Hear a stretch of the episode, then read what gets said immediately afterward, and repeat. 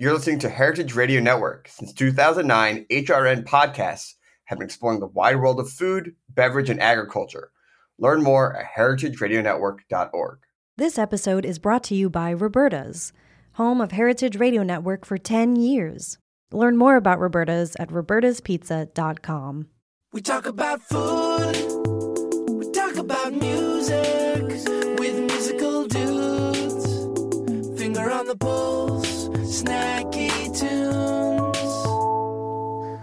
Hello and welcome to Snacky Tunes. I'm your host, Darren Bresnitz. We head to the Lone Star State, my second home, Austin, Texas, to chat with Tracy Malechek Ezekiel and Arjav Ezekiel, the co owners of Birdie's, one of the top restaurants to emerge in the last few years.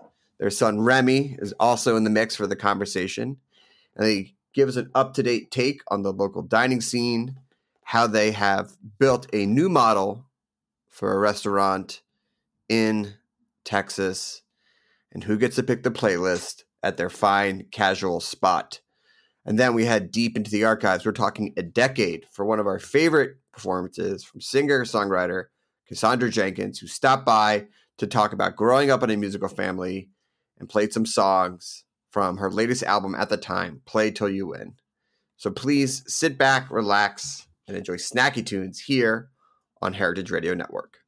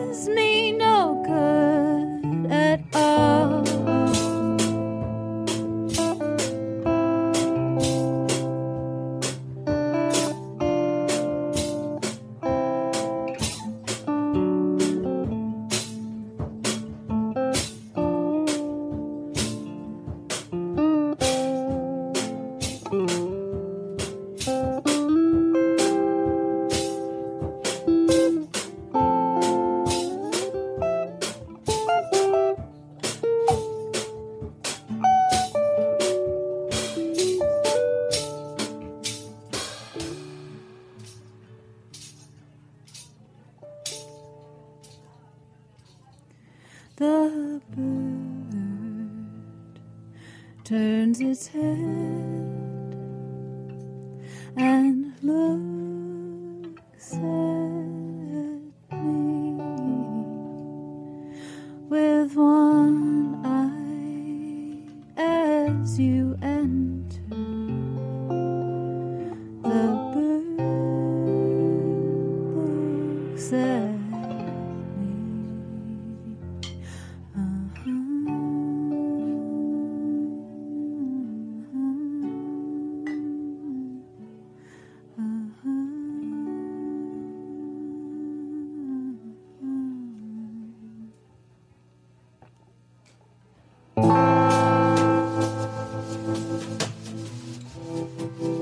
Thank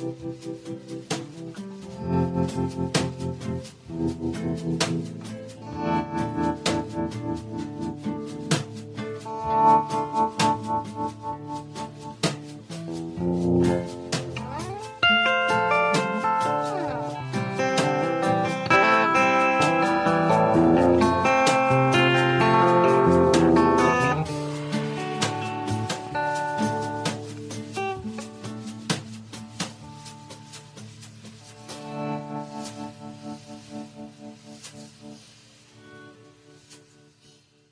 Tracy, Arjav, Little Remy, welcome to Snacky Tunes. Thank you for making time with the restaurant and being new parents. Really appreciate it. Welcome to the show. Thank you. Yeah, we're thrilled to be here. Big fans. Thank you. Um, so, used to live in Austin, huge fan of the culinary scene, but it's been a minute since we've had someone from the city on the show. Can you give us a little bit of perspective? What's the what's the local scene like? Yeah, I think it's a really exciting time to be in Austin. You know, I think the, national news media has been really captivated by what's going on with Mm-hmm. tech moving here. Sure. Um, what's happened in the restaurant industry. Um, it's been really like an exciting four or five years here. Um, I think there are restaurants that are uh, kind of pushing the envelope with uh, what they're doing with their business models, um, and I think that includes us to some degree. Um, you know, but I think it's a really exciting time to eat here. Um, there are a few restaurateurs do, that are doing like world class kind of food Mm. um, but all kind of done in humble, easy to access settings. And I think that's what kind of makes Austin's dining um, scene unique. Yeah, I mean, you two are fellow New York expats who went through the fine dining circuit there. But now you live in Austin, you have a newborn baby. So I think the question might answer itself. But what made you want to leave the city? And Tracy, I know that you're from Texas, but was Austin calling or were you just like, we just got to get out of the Big Apple? Um, at first, we were between a few cities. We were between Los Angeles, Mm. Portland, Oregon, and Austin. And we always tell the story. We flipped a coin. Um, that- no. the final the final verdict was Portland, Oregon, or Austin, and Austin won. And I think it was you know serendipitous because I think it's the right place for us. Mm. Um, we've met this incredible community, super supportive, made a lot of friends, um, and it's just a really great town. Um, and you know, I think we casually chatted about dreaming of opening something in New York or Brooklyn, and then we were just crunching numbers and Mhm. Watching so many fantastic restaurants with the most talented teams just go out of Mm. business or have to Mhm. shutter because of a landlord or just you know whatever New York City racket item came at them. It, it was just like this is nuts, you know. Like we love New York for sure. Um, Of course. always, always will. It's the best, but Yeah. um, it just wasn't looking like it made financial sense. Um, we also knew we wanted to have a family at some point.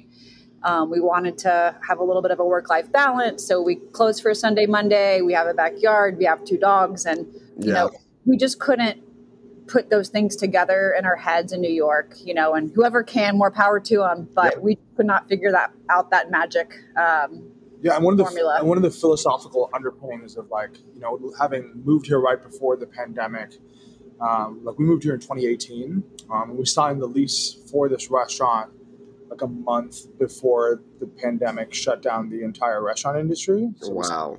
in February, right before everything closed in like mid March of that year. Um, but one of the philosophical underpinnings of this restaurant is very much like we want the restaurant to work for us. Like we don't necessarily always want to be the people who work for the restaurant, and I, we Mhm. it's very clear to us if we were in New York and to some extent LA. Um, that just the unit economics of like how you would have to operate a restaurant meant that you had to open seven days a week, likely Mhm. for Mhm. lunch and dinner, maybe even breakfast, Yeah. just to like put the like a roof over your head. Uh, and I think for us, it was like, okay, how do we build a restaurant that fits our life and lifestyle, and kind of work it backwards from there. So like for us, it was really about finding the right real estate deal. Um, so we spent you know almost two years looking for the right like like deal, and then we found it. Uh, we opened this restaurant on a really kind of shoestring budget. Um, we opened with like you know dollar plates from like Crate and Barrel. Sure, sure. We've been able to upgrade over time, but uh, it was like okay, let's create like a minimum viable product first, and then Yeah. like, grow from there, rather than like open like a restaurant with all the bells and whistles right off the uh, off the jump. Sure, not shipping down uh, scalloped Fishs Eddy's plates that can be broken in transit, right? Yeah, no doubt. Yeah. Um, also, also New York, I think the labor laws, you know, are Oh yeah, kind of nuts. And, you know, we couldn't tip out our cooks and our uh, dishwashing team. We, we just couldn't take care of them the way we would want to. Um, so that was another big, big reason. Now, you two met at Untitled, which was, I'd say, a harbinger of things to come of, of restaurants and things like that, of opening up in museums and um, hotels and things like that. But beyond that shift in the in the restaurant opening, um, how did you two actually meet at the restaurant? And did you guys know? Tell the story. I'm not telling it. I want to hear it. Come on. Uh, you want to tell him? Um, yeah, well, we met initially. Arjav was a captain, and I was a sous chef, and we were kind of friends. And um, then he got promoted to to manager, and we both. So Untitled was in the meatpacking district, um, the base of the Whitney Museum. Mhm. We both lived in the East Village, so we'd once we both were on the closing shift, we'd you know be closing manager, so we'd get out late, we'd take the L train home or Mm. walk across town, and you know, some nights you'd be like, "Yeah, you want to grab a Negroni?" You know, after Yeah. service, and um, we just became friends, and um, we'd actually always joke we would split at the halal cart on yeah. uh, was it first, Yeah. and be like, "See you, see you tomorrow," you know. Um, but there was one night we we were grabbing Negronis at um, a dive on right by Tompkins Square Park, yeah. and um, I was like, you know, I think we're really in line professionally. I, I think someday we should open a restaurant together. I think it would be really great. And, you know, I do the back, you do the front, and it would be awesome. And Arjav was like, you know what, what else we should do together? And I was like, what? And and he was like, we should we should get married. And I I said, excuse This me. is like before we'd gone on our first. No I was going to say, also, you led with the business proposals, usually the other way around. I, I mean, he, he just was blazing and had that liquid confidence. And so that would kind of became like the start of our, is this going to be more, you know, than friends relationship?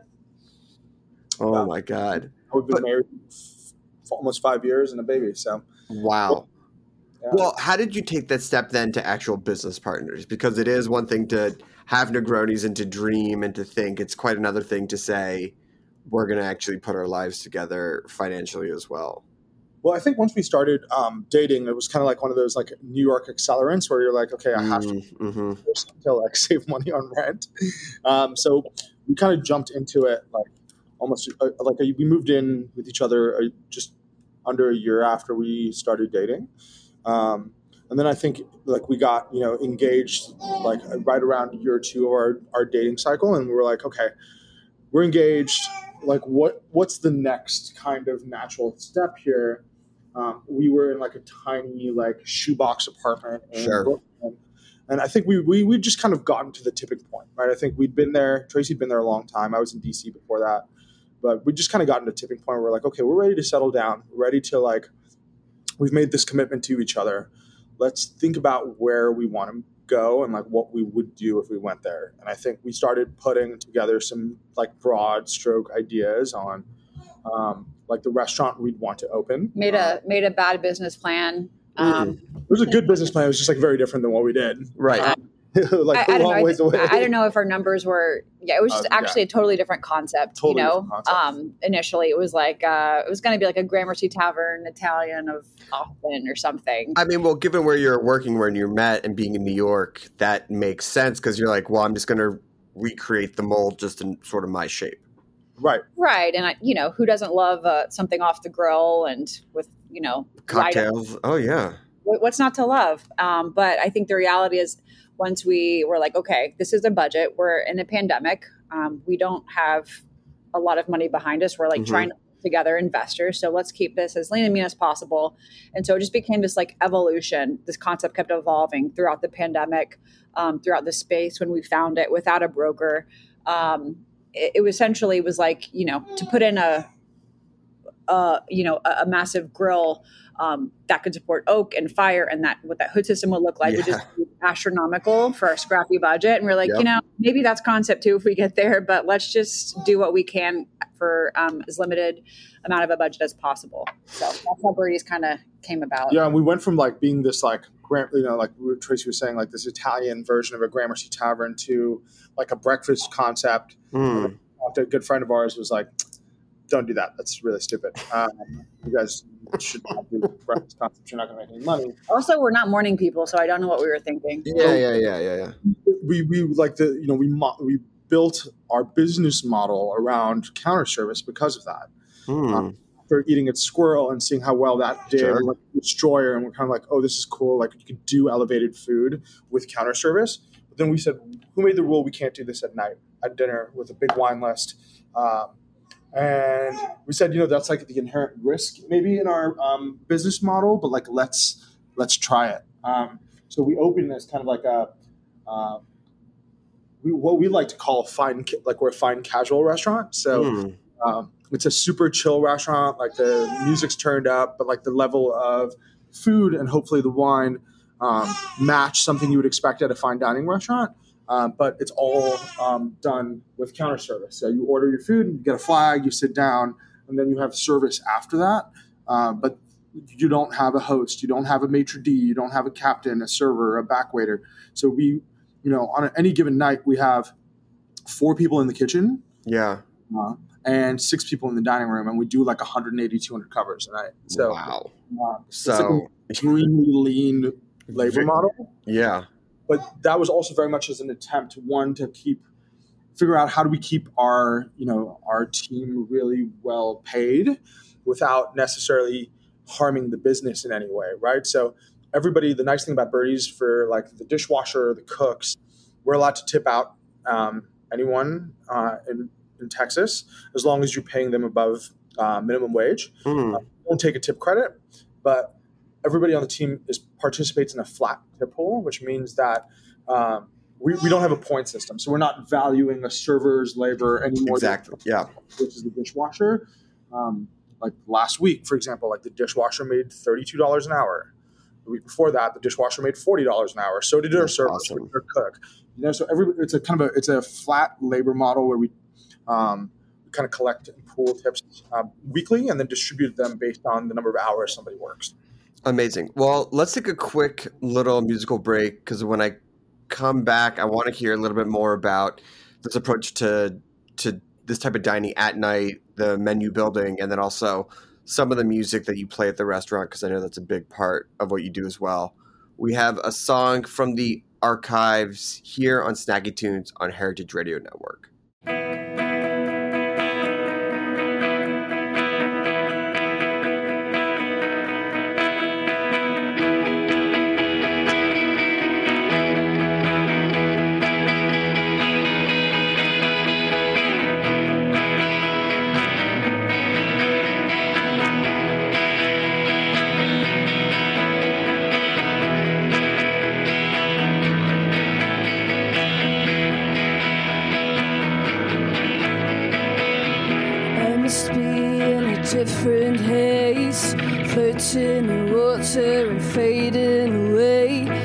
Touching the sky for once in my life. Heaven can wait, but not tonight. Leaving the window of things that I lack. Wherever I go, I go with you now. Some say dreaming is a waste of time. I've got nothing else in my life.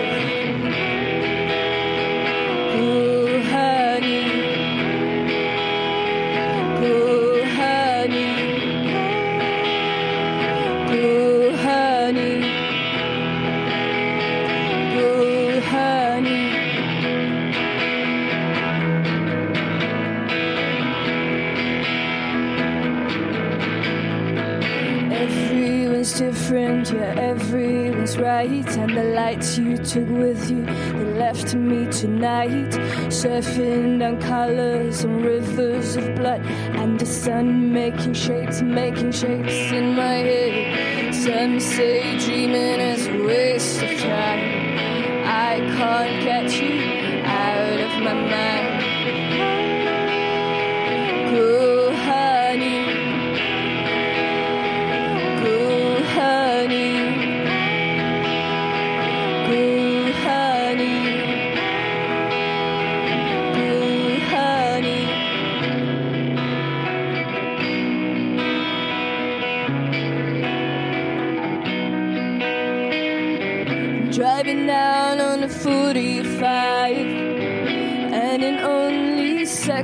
time.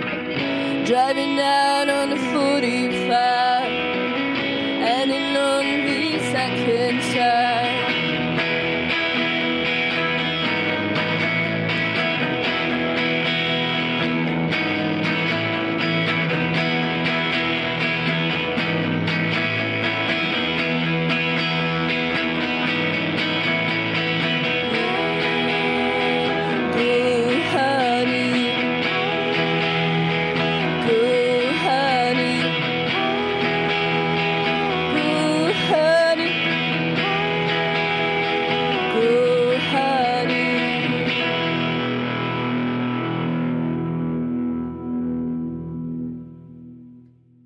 Welcome back to Snacky Tunes. We are here with Tracy and Arjav of Birdies down in Austin, Texas. And so I think part of the spotlight that's been shined on Austin over the last few years is not just the restaurant scene and, you know, how that's grown, but also focus on the local produce and building a network of different purveyors and things like that. How have you worked with them to influence your menu over the last few years? Sure. So it, it was a bit of a challenge, um, just in that coming from New York and going Mhm. to the Union Square Green Market a few times a week. You know, it's just a, a different uh, dynamic here. So there are a couple markets here. They're not near as um, generous um, as that of Union Square. Um, you know, I'm used to going to the market. You know, you see what's beautiful, you grab it, you put on the dish for that day, and live and it's rolling and it's romantic. But here, um, just by nature of um, the scene here, um, you have to work directly with farmers. You develop relationships, which Mhm. is which is awesome. Um, you know, it's more of like you order off email lists, so you kind of learn what you like when, and um, becoming you know friends with these farmers. Um, it, it's just a different style of menu planning, and it's you just kind of have to get ahead of it a little bit, and it's a little bit of trial and error. Um, there's also a company, um, Farm to Table, that um, delivers for a whole lot of restaurants. So you can get smaller farmers around Texas and ranchers who don't have the bandwidth or the you know financial means to deliver to all these restaurants in Austin, Houston, Dallas, and they're kind of that um, middleman support. So it's it's different. Um, so I think that has been that was a challenge in the beginning, and by nature of being a seasonal restaurant, especially with Sure. times um, challenging growing conditions because Austin is it's tough. Um, a lot of the soil can be tough. The weather is you know 81 day, it's 25 the next, and then vice you know back at 75 the next Yeah. day, and that just makes it really hard for our farmers. You know, we've got some really awesome ones, and they're just like, man, you know, we lost everything in this freeze, you know, a couple of weeks ago, and um, it's just it's just tough growing conditions. Um, we get tomatoes in January and sometimes December. It's just Hmm. totally different, you know, which I love because I like a challenge. Um, right, right, right. So it's getting used to the new seasons um, is definitely interesting. Having like gazpacho on the menu um, next to something else. Uh, maybe a, maybe a smoked tomato soup in the winter, but nonetheless, it's, it's definitely like a different. Um, how do I say like a different arrangement? Cadence. Yeah, a different cadence of produce There we you. go. Um, building off on that and knowing that things can change depending on what's available at the market and up and down, also having this type of service is an interesting approach as well because you you come from fine dining background and you also want to have this dinner approach that most pops up during breakfast or lunch.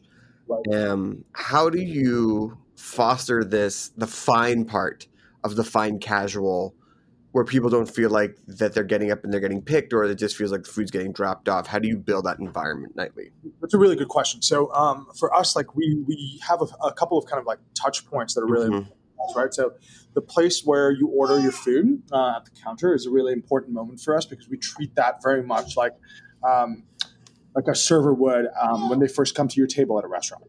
Um, so you get a spiel, like you taste wine. It's it's very like uh, the, the closest analogy is kind of like that first intro like a server might make when they come to your Mhm. table at a fine dining restaurant.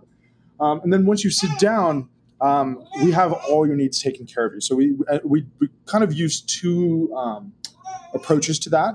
So the first approach is there are a couple of servers that are always kind of roaming the dining room. Mhm, mhm. They're in charge of clearing tables, resetting tables, bringing you fresh silverware, bringing you fresh glassware. Uh, when you sit down, like somebody brings you um, water to your table and, and a couple of glasses. Uh, we also use um, a QR code at every single table um, to allow people to order wine using their cell phone. So Mm. Um, if someone wants to order like an extra glass of wine or um, uh, dessert because they w- weren't sure they had enough like food when they ordered up front, Mhm. um, we allow them to use a QR code on their phone that ties into our POS system, uh, and then they can order anything off our by the glass list, bottle list, uh, and dessert just using their cell phones. Uh, that's great, and the response has obviously been pretty amazing, um, given how much local and national press that you have. But added to that new type of service is also, and I know we touched on this a little bit, is the new approach to running the restaurant. And I think the lean nature, the ability to tap out, but also, and obviously this applies to you now, but having things like paternity and maternity leave why was that important to you? How does the way that you do service and also the way that you run your business all work together? Well, I think, you know, we've worked in a lot of great restaurants. Um, and I think, like, I was in New York since I graduated from CIA in 2008. Mm-hmm. And I kind of saw, I guess, a little bit of the old generation Mm-hmm. restaurants and how they worked. Um, it's just, you know, a different mentality and a different style in many different areas. Um, but I guess overall, we took from the things we loved from our restaurant experience and then left the things we didn't love Mm-hmm. We just said, you know what, we just want to create the space we want.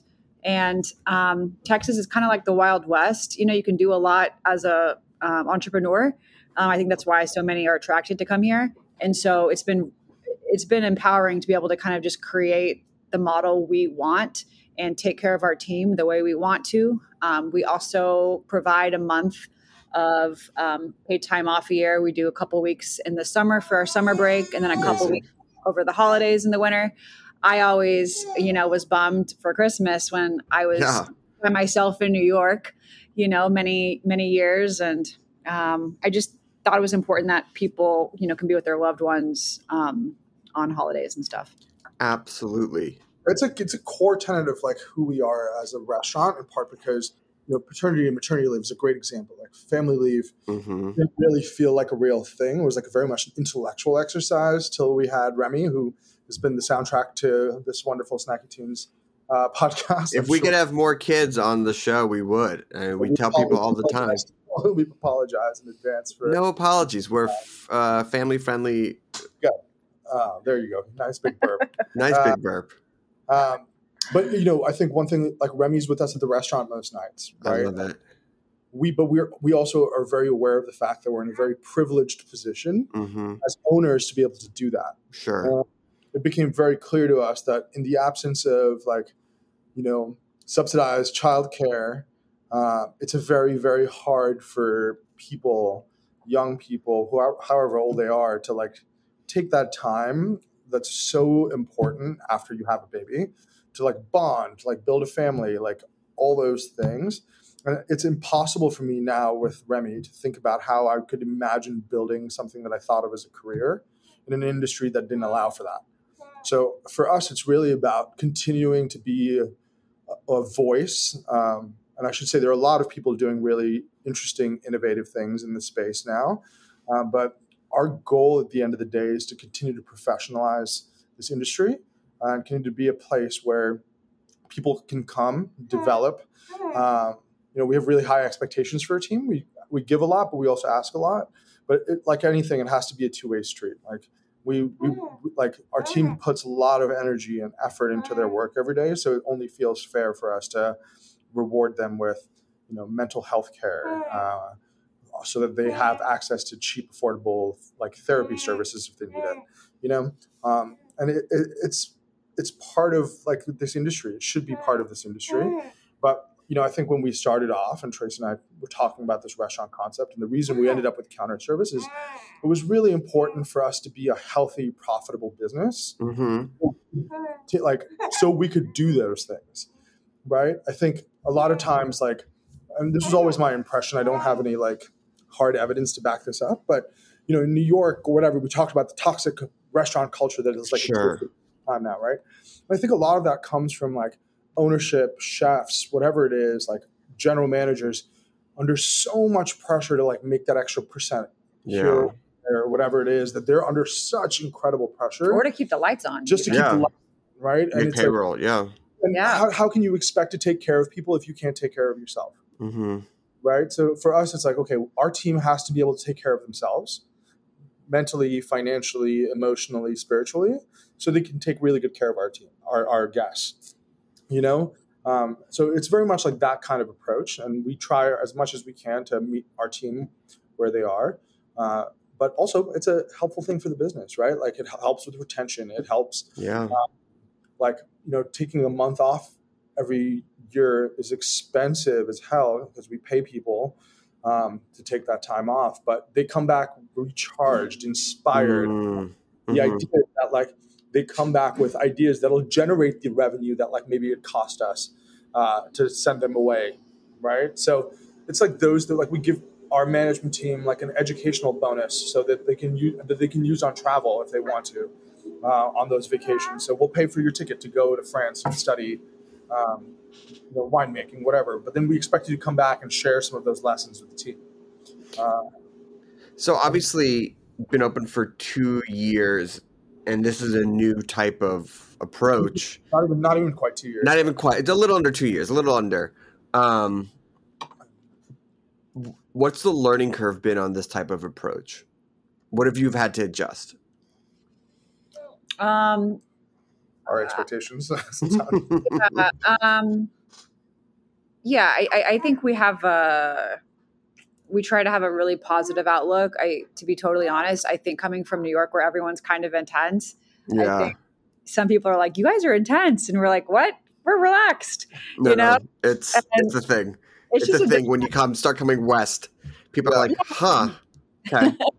I'm like, I'm not even like in the top ten most intense people I No. know.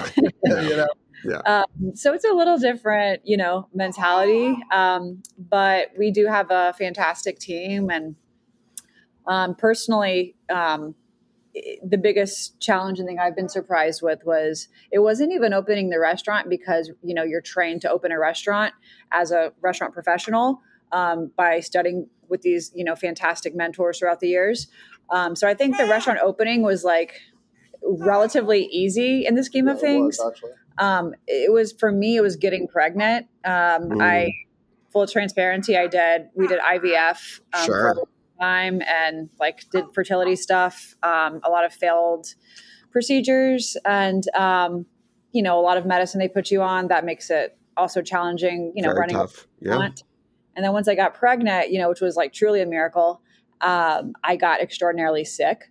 Um, so I Not was for three months, for like all nine months. not just like a little, a little thing here and there. It, it, it was debilitating. You know, I could like barely stand up some nights at the pass. Oh, Um, I changed the menu. I took off all fried items because I couldn't smell the fry oil. I was wearing a 95 mask even when COVID, you know, you're like, sorry guys, no I- I- fries, no I nothing.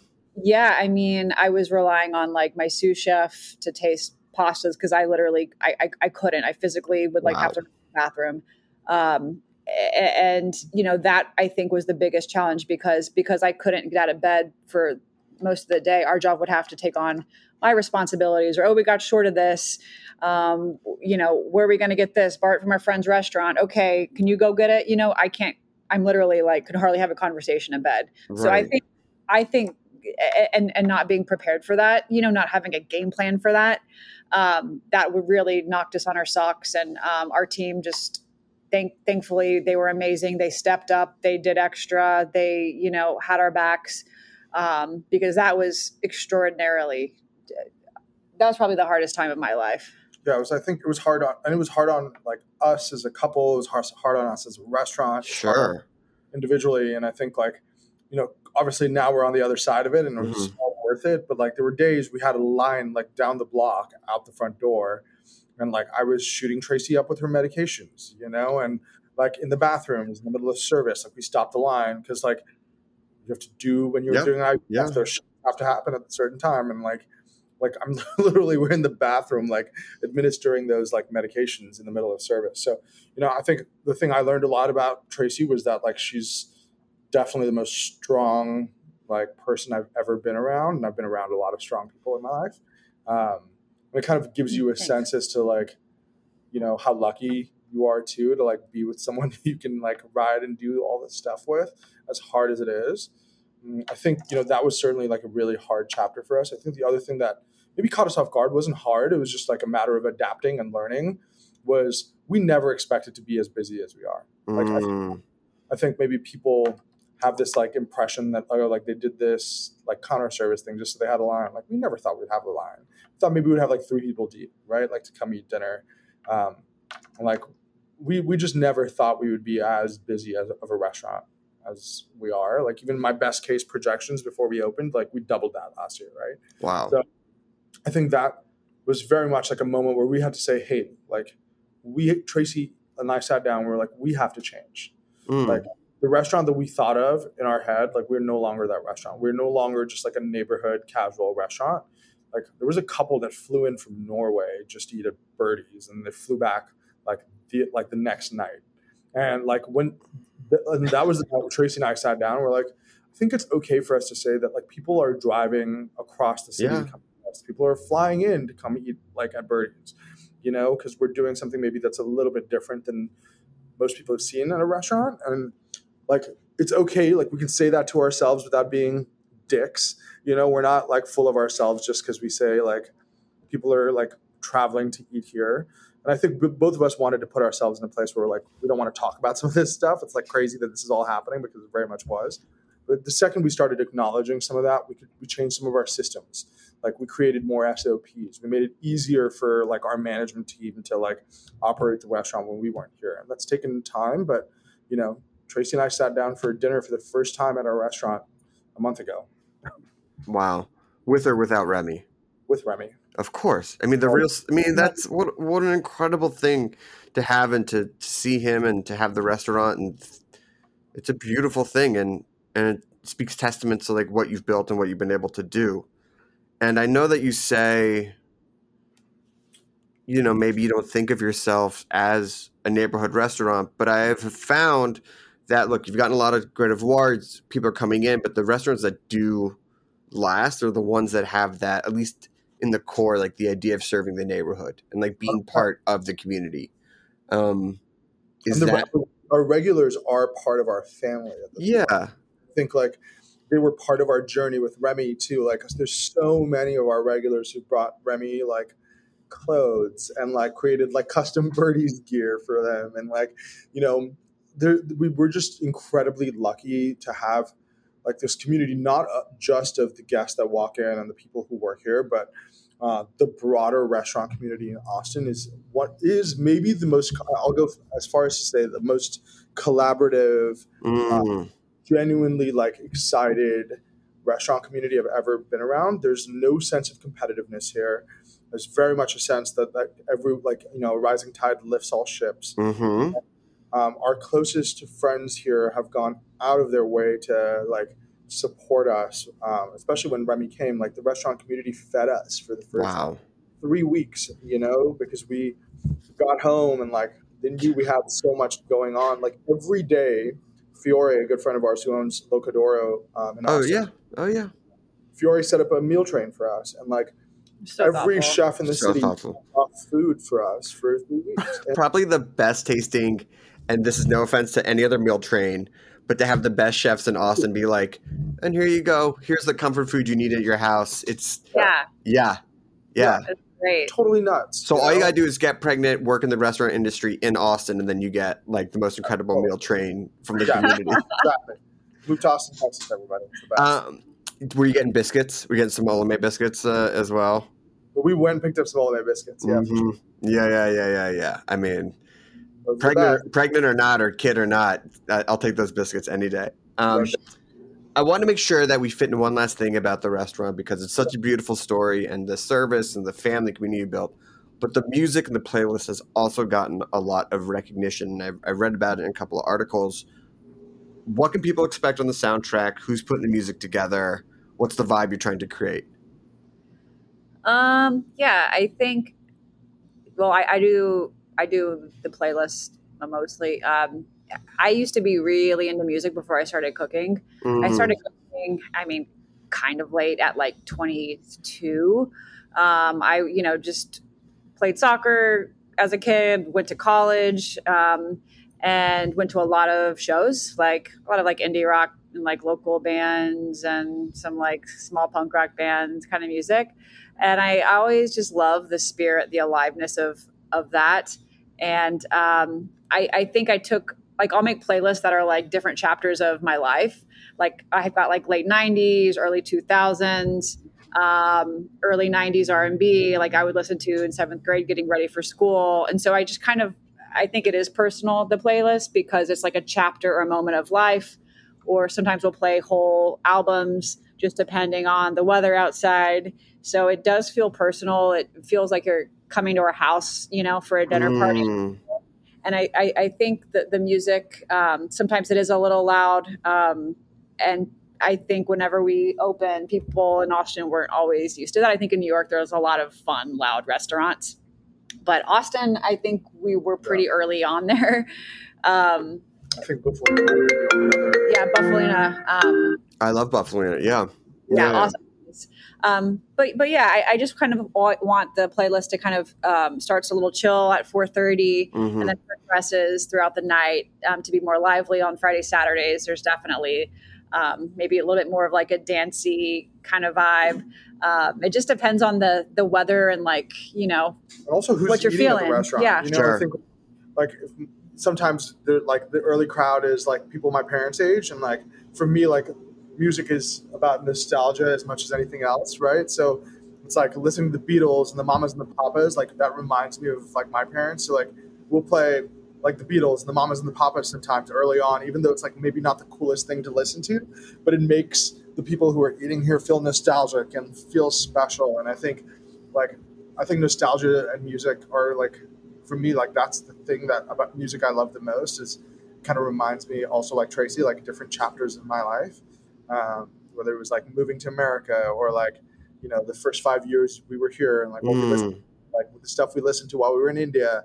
Um, it always like th- those are the soundtracks of like our life as much as anything else. And um, so we change our, our music a lot. And like the only thing Tracy and I really argue about at work is the music because I'll I'll want to play something versus she'll want to play and, something. And they'll be like in the way wrong order and we're just like you you know, old, old married couple at the past fighting over the the ipad selection like no that's the wrong wrong vibe right now no No, no. Well, listen, if that's the only thing you're fighting over, then I would say a testament to your success and approach. Um, if people want to come to Birdies, uh, they want to follow along with everything and what you're up to, where can they go? How can they follow along? yeah, we, so we don't have a phone number. Uh, we do have a website, and that's birdiesaustin.com. Uh, and if you want to communicate with us, Instagram's the best way. Birdies Austin on Instagram. Awesome. Uh, awesome. Well, listen, thank you so much, Remy, you cutie. Is he sleeping? Yeah, he's taking a little nap. Oh nap. my Fine. god, so cute. You, you know, he he is the first uh, baby to fall asleep in the middle of an interview here. So it says I, I say we did a great job. Um, thank you again to Bailey. Thank you again for sitting down. We have a song from the archives and then a live performance here on Snacky Tunes on Heritage Radio Network.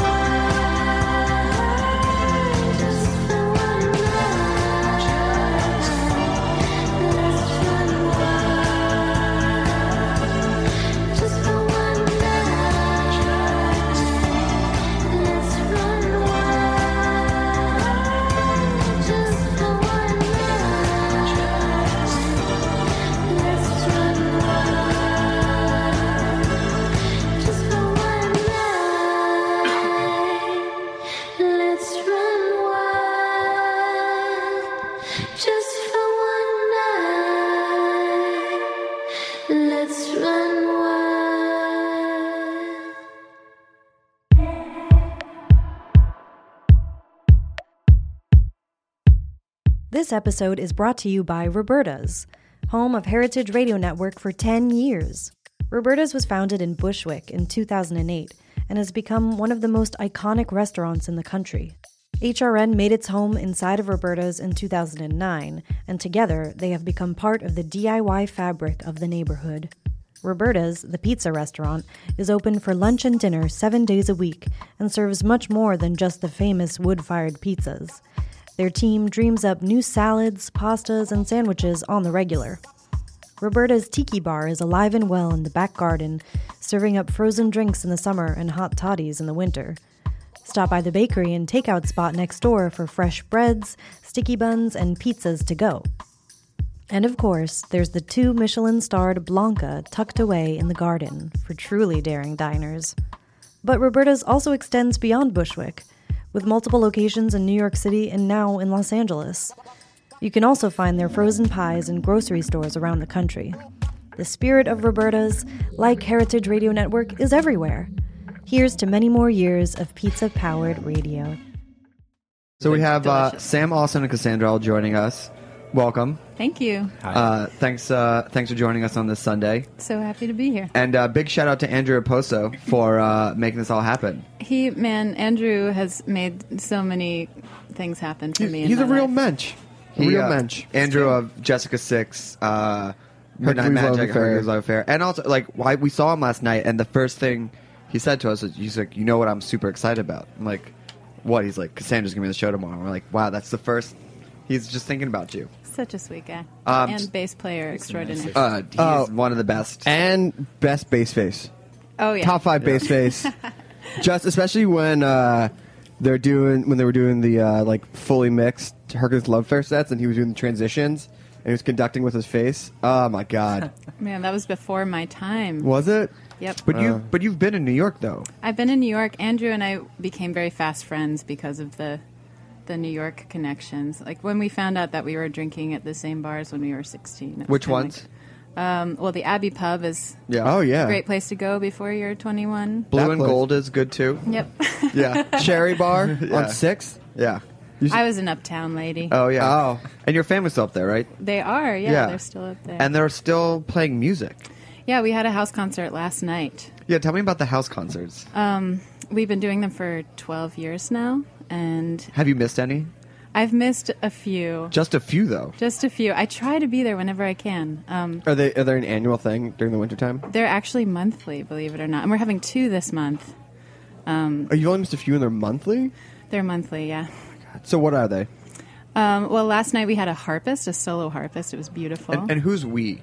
Uh, we is my family. I, I am a member of a family of five, the Jenkins family, and my mom actually has a blog called the Jenkins House Concerts blog, and she posted snacky tunes today. Oh, Yeah. Thanks, mom. Very excited. It went out to the blog community. Oh, big on the uptown. Thanks, Dear Mom. mommy bloggers. Yeah, Thank yeah. you so much. Yeah. But basically, uh, it's a, a format of we invite 65 people or so to our house. That's a comfortable number. Sometimes it gets bigger than that. And gets kinda Where hot. do you live? I live on the Upper West Side. Believe it or not, you wouldn't think that this apartment would fit 65 people, but we make it happen every month. And we invite a guest artist, usually a band, to come play two sets of music. There's always an intermission in between when people get wine and food. And usually my family will open in some way, shape, or form. And so last night, my sister and I sang a Carter family song, and my brother played a new song that he wrote. yep. Naturally. Um, And next, in a couple weeks, we have Tony Trischka, the great banjo player, coming to play. It's a holiday themed show. Can I ask you a question? Of course. Partridge Family or Brady Bunch? We've gotten actually more, um, what's it called? The Wes Anderson film, uh, Royal Tenenbaums. Royal. we got that more than we did Partridge Family. That seems like a, a, a modern thing. And and what does We are in does your York, does your fair. entire family play? We all play. My dad is a piano player. He, growing up, um, he made a living playing in all the hotels around New York. So the St. Regis, the Plaza, Carlyle. the the Carlyle. He just played a gig at the Carlyle. he He was did. very Wait a excited second, about it. He's He one of those it there. like hotel piano players of like yesteryear. Exact. He's kind of a dying breed. Oh my god. What's his tip cup look like? It depends on who's coming in that night. Uh, Yeah. it- you know, I I actually don't know. I haven't seen it in a while. I imagine goblet, but I don't think that. Yeah, word. or, like or vase. yeah. I think it depends on the place. I think one of my fantasies as a child was being that type of piano player, but then I, you know, gave up. It's obviously. crazy. He knows so many songs. D- does he have a bow tie that he's never actually tied, just that's draped around his neck? You know, he used to wear a tuxedo to work. My god! And that became kind of uncool you, at a certain point. can you point. let me know when he's playing next, and I can just go and like sit Actually, we should Yeah, just let's actually go. have him come in. I would love Can that. he- is there, like, Do you a guys port- have a grand piano? We don't, but d- would he be willing to like sort some, figure something out? Absolutely. He's Okay. got a he's got a travel kit. Can he just, like if he could Austin. just play, if he could just riff in the background for an hour? Oh, that would be the best. Yeah. He riffs, right? He ripped. Does My he have a- dad riffs. Come just on. one more story about your dad. Just one more question. I mean, I have actually a lot of questions. I hope he's listening right now. Um, does he have any of those like I was with you know Belinda Carlisle like Really? Wrong the one. Rainbow Room and No, Five it's in the, the, Morning. like the Rat Pack. Oh, yeah, like and the- Bobby and and Frank. oh, Bernadette- I, I have sorry. stories. I don't know. We- I don't know how Bernadette much time Peters. we have. we have time. We have Well- time for this. LuPone. When yeah, when I was a kid, uh, I remember going to Little Italy, and my mom just knowing everybody down there, just be like, "Hey, Patsy," da, da, da." and later on, I found out that they used to play at SPQR, which is now closed. May it rest in peace. pour out a glass of vino for it. They were yeah, they were the house band, and they would play. Um, occasionally, they would play. Uh, I'm air quoting private parties, um, but it was really like a mafia hangout. Wow. and they were there. Gentlemen's the- Club, Speakeasy. yeah, they they were. Um, they would play so that it was just it had the vibe of, of a party. And what was uh, touring with your family like growing up? Touring was really fun. We actually spent a lot of time in Maine, so I was excited to hear some Maine stories today. Did you eat lobster up there? We ate tons of lobster. Uh, I wonder we- if they ever went to your grandparents' restaurant. Maybe. That would be Yeah. That would be some. That would blow my mind. I, Yeah. I would have to lay down if uh, you and your parents went to. Well, we'll have to go there at some point on our way up this summer.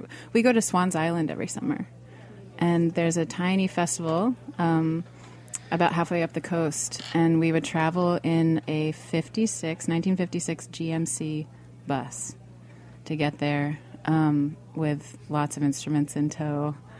Um, and at that point, it felt more like Beverly Hillbillies than it did okay. Royal Tenenbaums. Okay. Well, that movie hadn't come out yet, so it's it's an unfair it's an unfair comparison. Uh, but yeah, that we spent a lot of time traveling that way, and it's currently in upstate New York. Uh, the motor needs some work, but Dad's Dad's working on it. Um, working. Well, why don't we yeah. uh, why don't we get a song? Oh Okay. my god. Yeah. Okay. Um, Yeah. Well, we were thinking about playing one that we just wrote actually this month. Um, after listening to Snacky Tunes, um, shortly after Lou Reed passed away on Daylight Savings Day.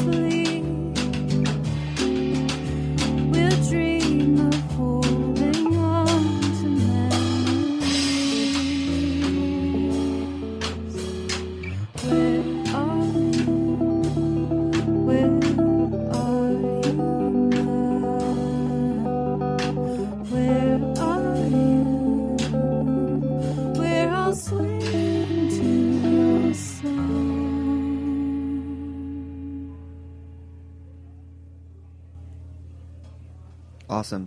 Uh, that is really the best drum setup that we have seen here. Someone who really understood the room that we were playing in. Uh, This is Austin Vaughn on the drums, by Yeah. the way. What up, Austin? Say what's up.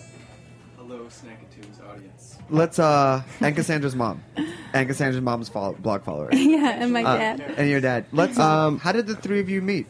Yeah. Uh, well, actually, uh, I. Yeah, let's get Austin in on this. How about this?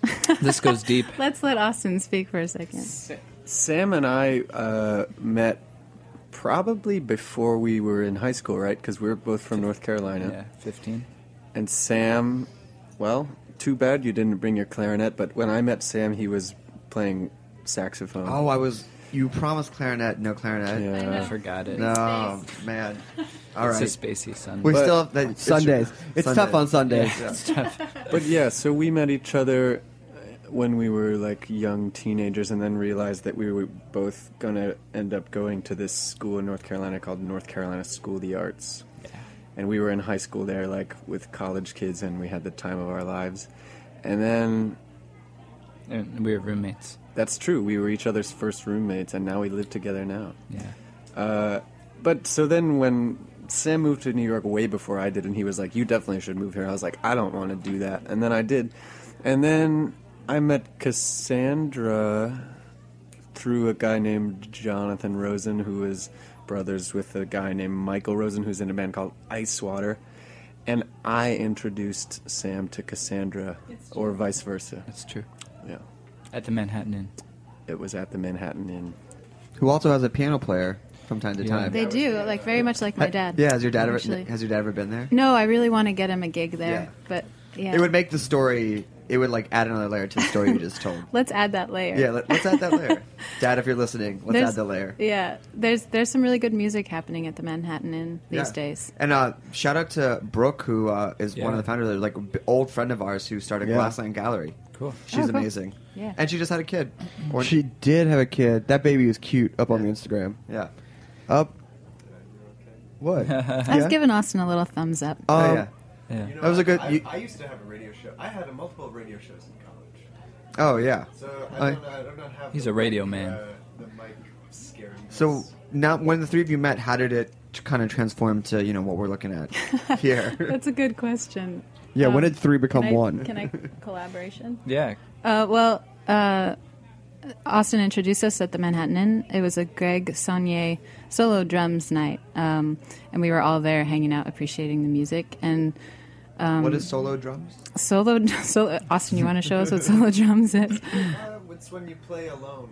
When you play alone, Oh, so like there. literally. it's My- really exciting. Yeah. The drummer in my band, his name is Max Mario, and he works with at the Manhattan Inn. He's a bartender, and he curates because he's a drummer. He curates this night. I think it's usually on Sundays, and it's all like solo drummers, and they come in and and it's yeah. Wait, is it's it solo drummers together? No, no, by themselves. A series. Oh, okay. It's a series. Yeah. Um, but shortly thereafter, we we I went to go see Celestial Shore, Sam's band, at Glasslands, and we were all hanging out outside. And Austin looked at the two of us and he said, "You know, you guys, you could, you should collaborate. I think that'd be good." And Aus- and Sam's response was, "Oh, there will be collaboration." With full confidence, and here we are today. Wow. Wow. That is a bold. That's a bold. It was Sunday bold. I declaration. loved That was that. a It's a bold good move. line. That was Yeah. before we Yeah. were dating. Yep. Yeah. Oh no. Oh, you guys are dating? Yeah, let's add that layer. Yeah. Oh. You need you need lines like that. So there's a lot of collaboration going There's a on. lot. yeah, Sam and I have been dating ever since, actually, and Was it that line? Yep. that line kind of did it for me. Yep. Really? Yeah. Like firework.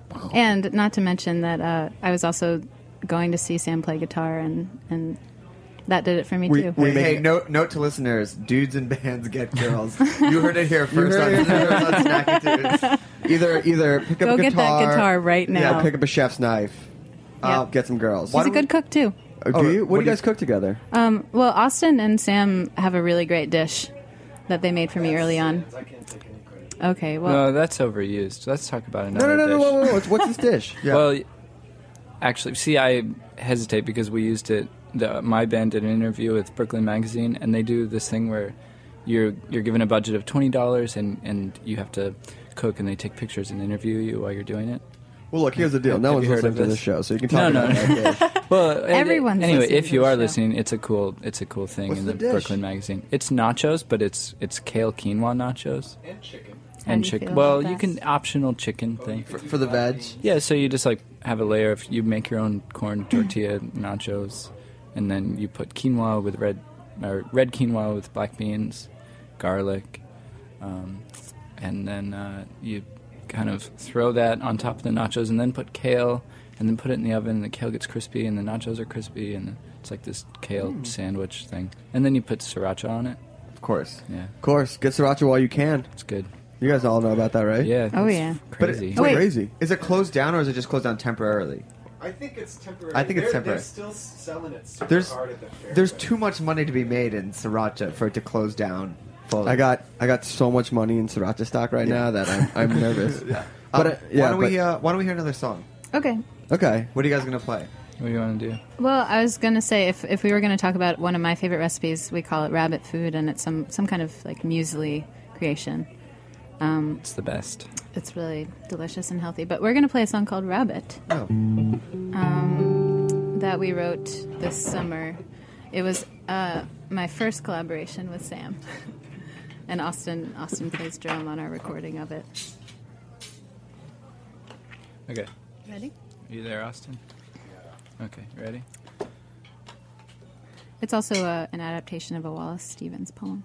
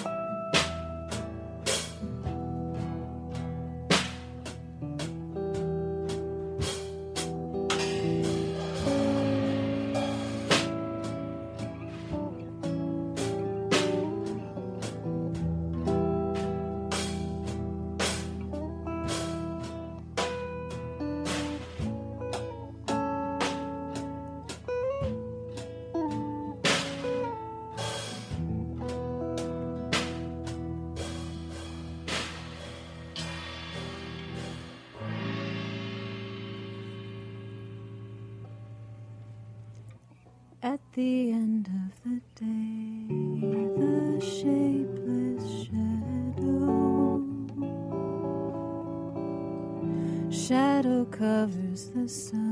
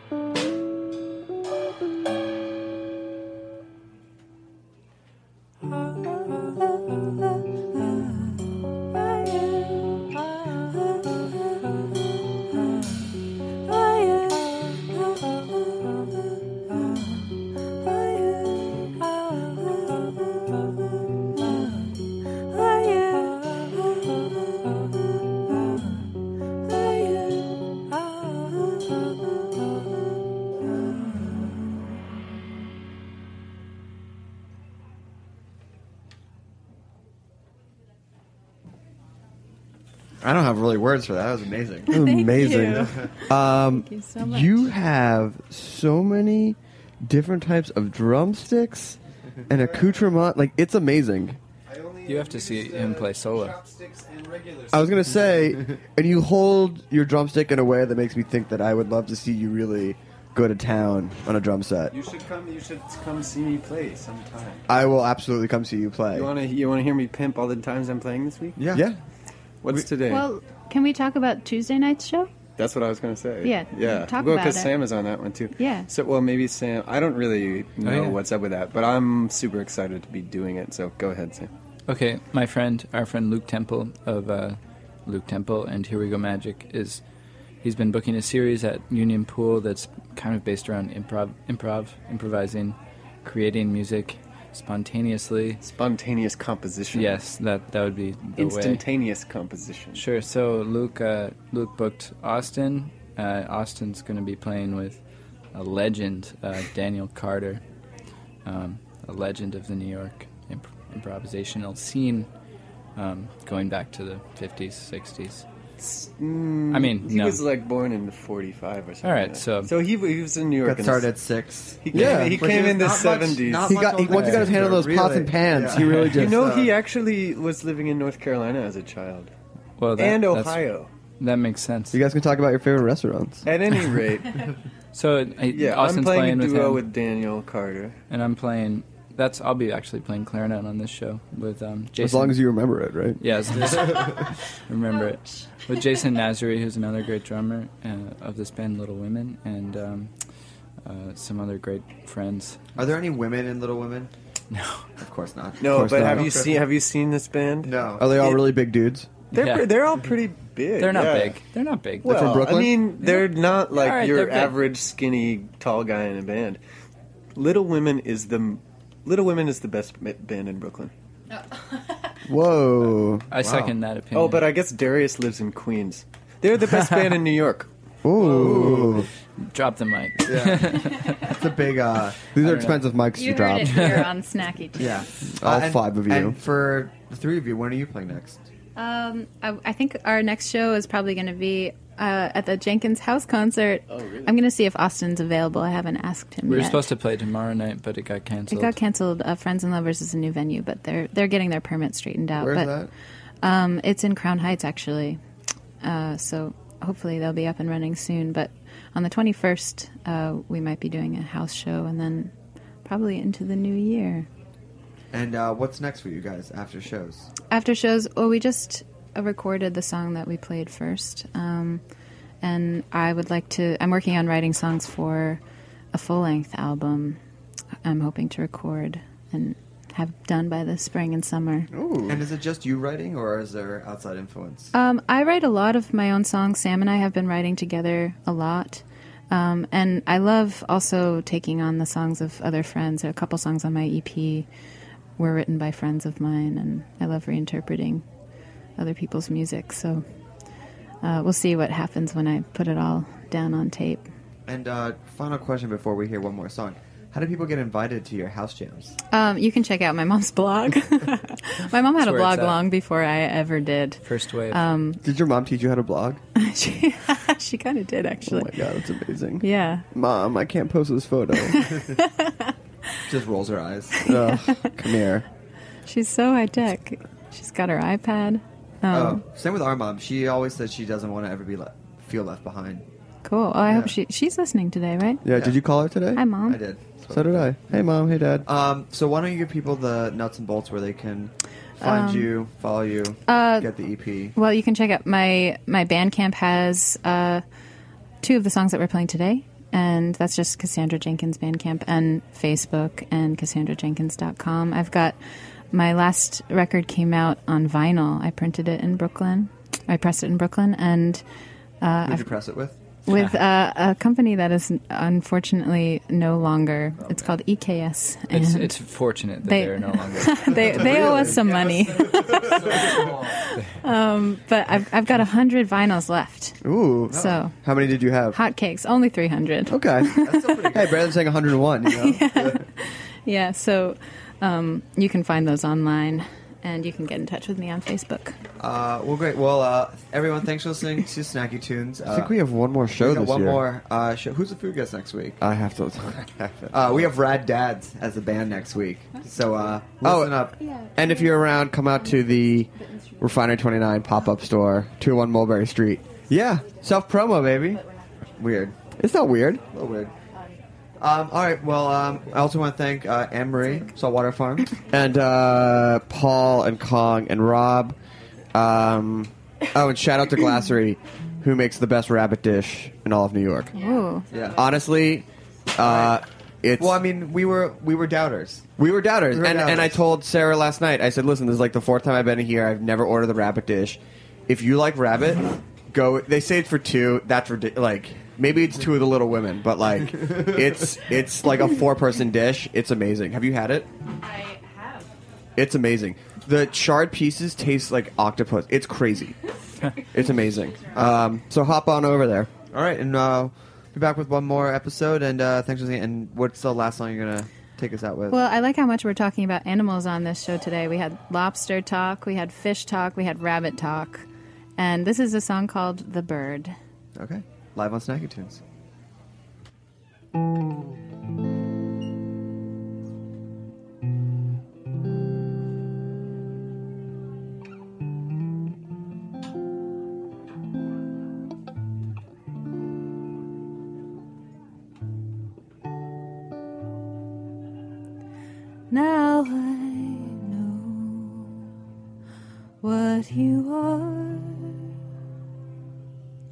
and it does me no good. No.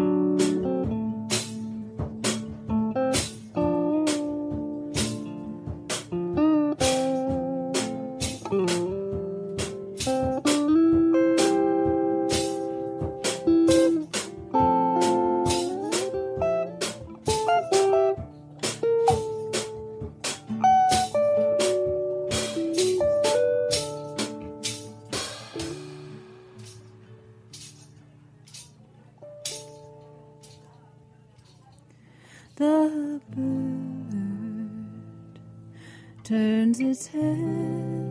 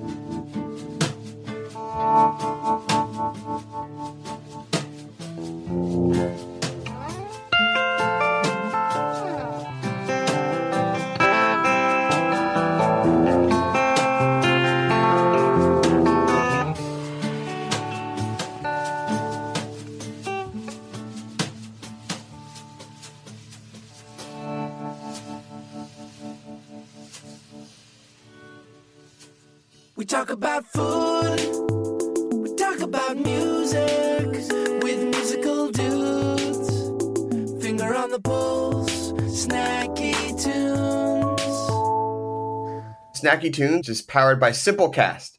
Thanks for listening to Heritage Radio Network, food radio supported by you. Keep in touch at heritageradionetwork.org slash subscribe.